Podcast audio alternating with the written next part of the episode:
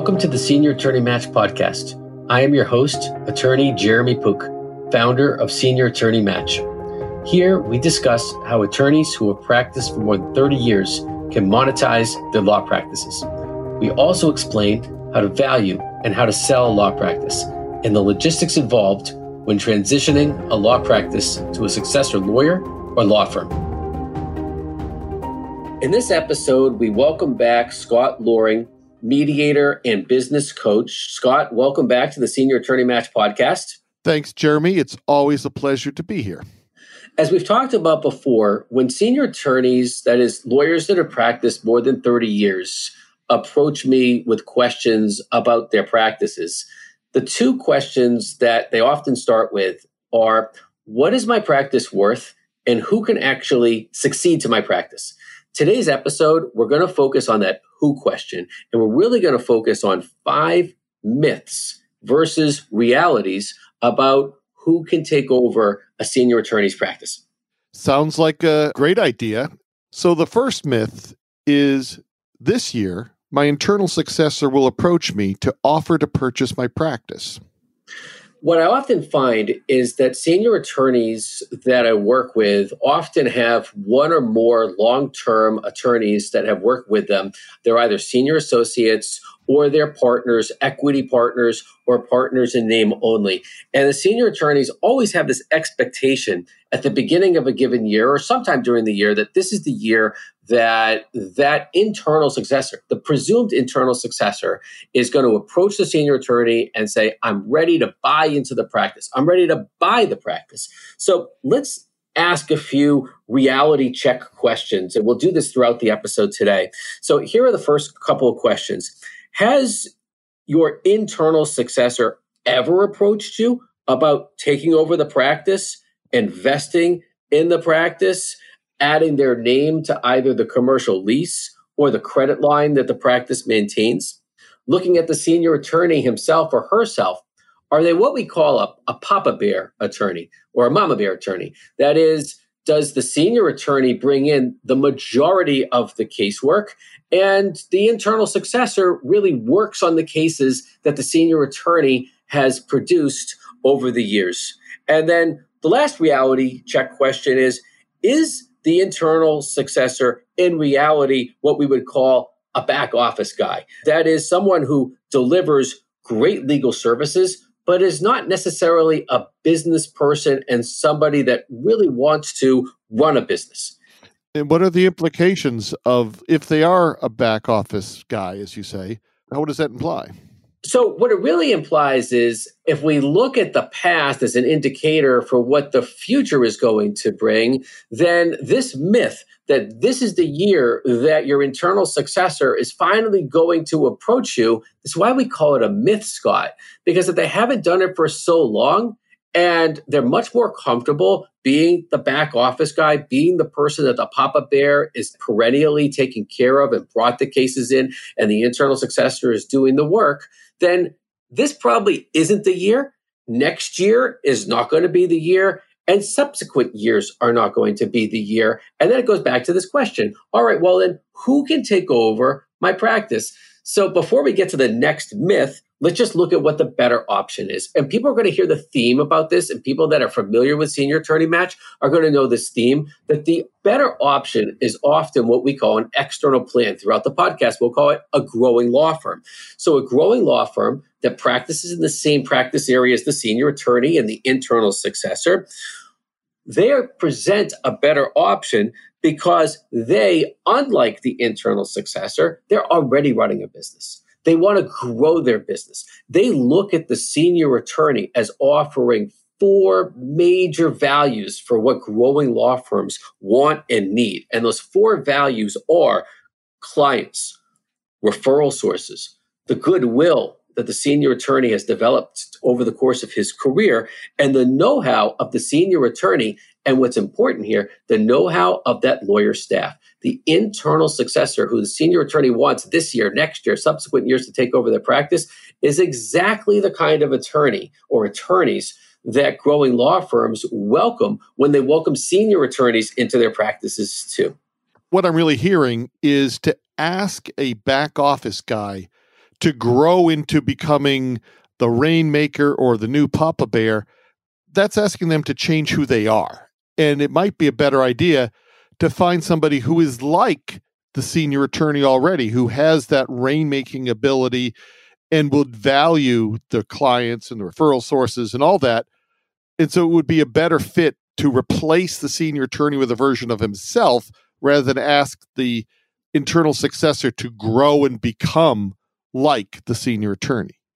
Is that correct? That's exact. That's exactly right. All right, Scott. Let's hit everybody up with myth number two. All right, myth number two. If I ask my internal successor to make me an offer, he will get scared that I may retire soon and then leave with my clients and referral sources. Scott, this is a really big myth. Okay, because senior attorneys, they depend on their internal successors. They have trained these people they have introduced them to their clients and referral sources. We just talked about the four values of a law practice. The two major values out of those four are clients and referral sources. What if the internal successor actually left the firm and took those clients and referral sources with the internal successor? So let's add some reality check questions to that myth. So those questions are how much does the internal successor financially depend on the senior attorney? The second question is what percentage of new cases per year does the internal successor actually generate? And the third question, which is really important, is do the clients and referral sources of the law firm consider the internal successor as their lawyer or the senior attorney?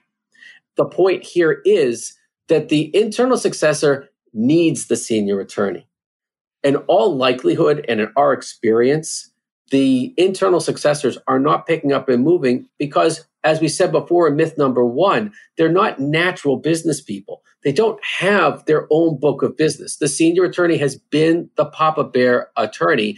And the concern about the financial implications to the internal successor, if they actually went on on their own without a book of business, is what is actually going to keep the internal successor directly where they have been with the senior attorney.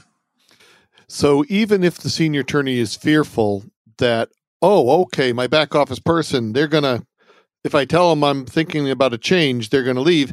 Actually, because of who they are and how they are, it's extremely unlikely they're going to suddenly say, hey, I can be a rainmaker and I can take these people with me. The odds are poor that they'll think of it and also that the clients will think of them that way. That's exactly what I'm saying. And actually, there's a bigger issue here. And this is something that we see all the time because this particular myth and the concern of the senior attorney to approach the internal successor to ask about this internal successor's interest to buy into the firm or purchase the firm from the senior attorney, what it really does is it sows the seeds for what we call the status quo. That is, senior attorney unwilling to approach the internal successor out of fear that the internal successor could leave the practice and thereby leave the senior attorney to have to do the work, find a replacement. It sows the seeds that years and years and years, literally, Scott, years and years and years go by.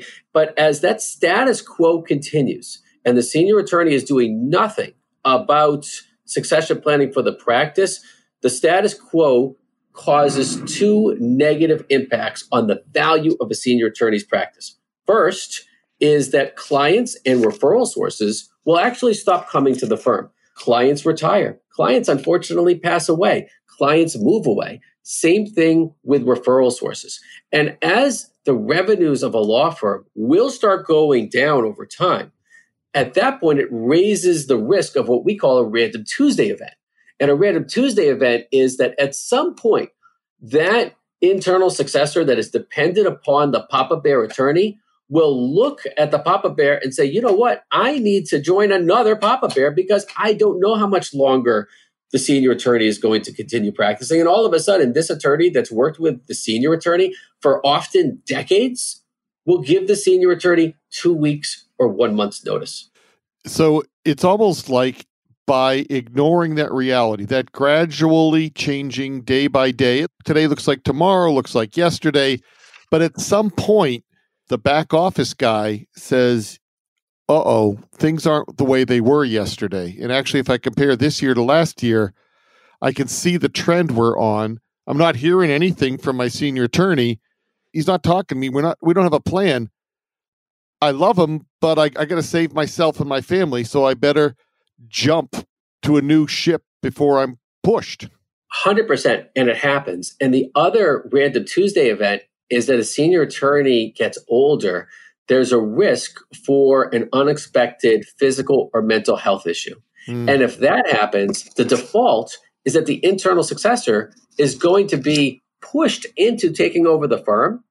And in our experience, the family of the senior attorney will literally, unfortunately, receive pennies on the dollar for the value of the law firm's practice because that internal successor, they'll need a replacement job and they will not be in the position to be able to pay the value for the senior attorney's practice, all going back to the fact that on this myth, where the senior attorney was scared that the internal successor could leave by broaching the subject of succession planning, it sowed the seeds of the risk of the status quo and its random Tuesdays associated with it. So let's talk about the better option here because we've talked about the status quo and what this myth can do on the negative side. Let's look at the positive side. The better option here is that the senior attorney often has a very good relationship with the internal successor. And even though the senior attorney may be scared to broach the subject of succession planning, approaching this person that depends upon you, that trusts you, having an open and honest conversation about, okay, if you do not want to, and you're not, let's say, capable to succeed to my practice, what if we together look to merge the practice with a growing law firm? In our experience, the internal successor welcomes that with open arms because they know that the senior attorney has historically looked out for the internal successor's best interest. They are stronger as a team than separate. Makes sense. All right, myth number three. This year, I will recruit a lawyer from a mid-size or large law firm with 15 to 20 years of experience in a book of business who will want to take over my practice when I retire. So, this is the number one. We put this as number three but this is really the number one myth that when I meet with senior attorneys that they will ask me about. We'll say, okay, I've got this wonderful practice, and there just has to be a lawyer that's practiced for 15 to 20 years that would love to come and take over my practice and pay me the value for it. Sounds great, right? Yes. So the problem is, similar to the other myths, we've got some reality check questions to ask. So those questions are first of all, just how many entrepreneurial lawyers are willing to leave established law firms to join the senior attorney's practice, take over all of the overhead associated with that practice, and take on the risk that the clients will actually stay with this attorney who we refer to as the kid, okay, will actually stay with the kid after the senior attorney retires. That's reality check question number one. Number two is how many other firms are competing to recruit a kid into their practice. And then the third reality check question on this one is okay, let's just say the kid joins your practice, okay, and things are working okay for the first couple of years. That kid is going to be getting calls often from recruiters asking the kid to go back to the city law firm, offering the kid fixed compensation, benefits, vacation time.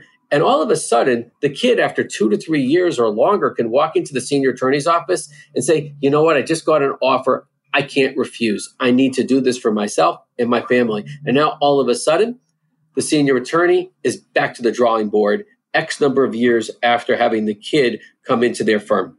And as the lawyers know that are listening to this, there are no restrictive covenants in law firms and among lawyers. So, worst case scenario here is a kid can come in for several years, go back to another firm, and key clients can go with the kid. So, by contrast, what's the better option here? And of course, there's a running theme a growing law firm. right? Rather than try to compete for a kid to come into the senior attorney's practice, by joining a growing law firm that practices in the same practice areas in the same geographical areas the senior attorney, well, guess what? Those firms have multiple kids. Those same kids that you're trying to recruit into your firm, they are at the growing law firms because those lawyers prefer to be in firms where there's strength in numbers. And to go along with this theme of kids, growing law firms are very willing and very open to adopting, that is, bringing along with the senior attorney, the senior attorney's internal successors. So it's really a win win there rather than trying to recruit in a kid join a growing law firm that already has the kids and would welcome yours too. So let's go on to myth number four, please. All right. Myth number four. If I consider merging my practice with a growing law firm, my internal successor will leave and take my clients and referral sources with him. So this is very similar to myth number two, right? So myth number two, just as a reminder, was okay, if I ask my internal successor to make me an offer, my internal successor will then just pack his bags and leave. This one is saying, okay, if I approach my internal successor and say, well, why don't we consider joining a growing law firm? Then the internal successor will also pack his bags and leave. Well, rather than repeat what we went over with myth number two, we'll just say very quickly it's the same exact myth. The internal successor depends on the senior attorney. They need the senior attorney. They often do not have a book of business. And when senior attorneys approach their internal successor and say, let's collaborate, let's do this together. In our experience, the internal successor wraps their arms around that opportunity. Or you do find out that that's the time that this internal successor says, you know what, I think I will move at this time. But let's just say that happens, Scott. At least in that situation, it's not a random Tuesday. The senior attorney is controlling his destiny rather than relying upon the status quo and the random Tuesdays that we talked about before. Great. So let's go on. We got one myth left. All right. Myth number five. Based upon the longtime loyalty of my lawyer staff, they deserve to take over my practice.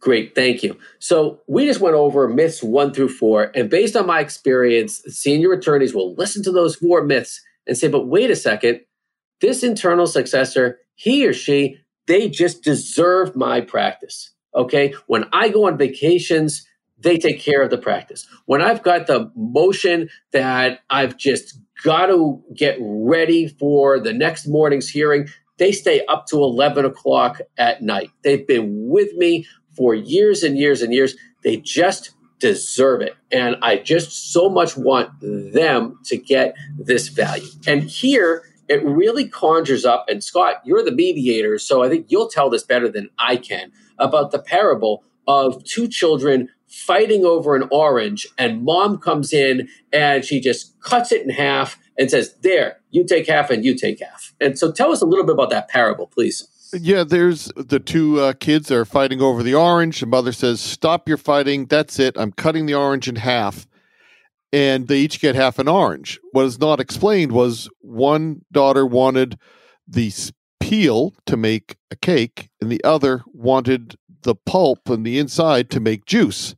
Was there a better solution than just simply cutting it in half? And it points to the underlying interests. If their interests are security, and if the internal successor, if they want security, they want safety, they want to continue on, just sort of giving them the practice or trying to sell it to them might not be the best way to get them the interest that they're craving. That's exactly right. And so, just to say it a little bit differently, is what does the internal successor really want? And in our experience, what the internal successor wants is not so much to take over the practice, they want job security. And taking over the practice really worries them because it adds in all kinds of variables that they're not used to over the years because the senior attorney, by and large, has been the papa bear. What they really deserve is security. And so the best path to meet that need is by joining up with a growing law firm. And so if they deserve something, that might be the best way to get it to them. And it also rewards the loyalty.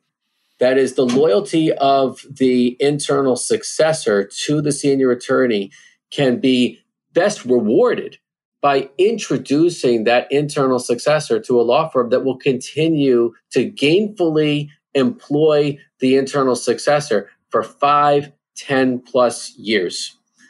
Again, reminds me of the phrase win win.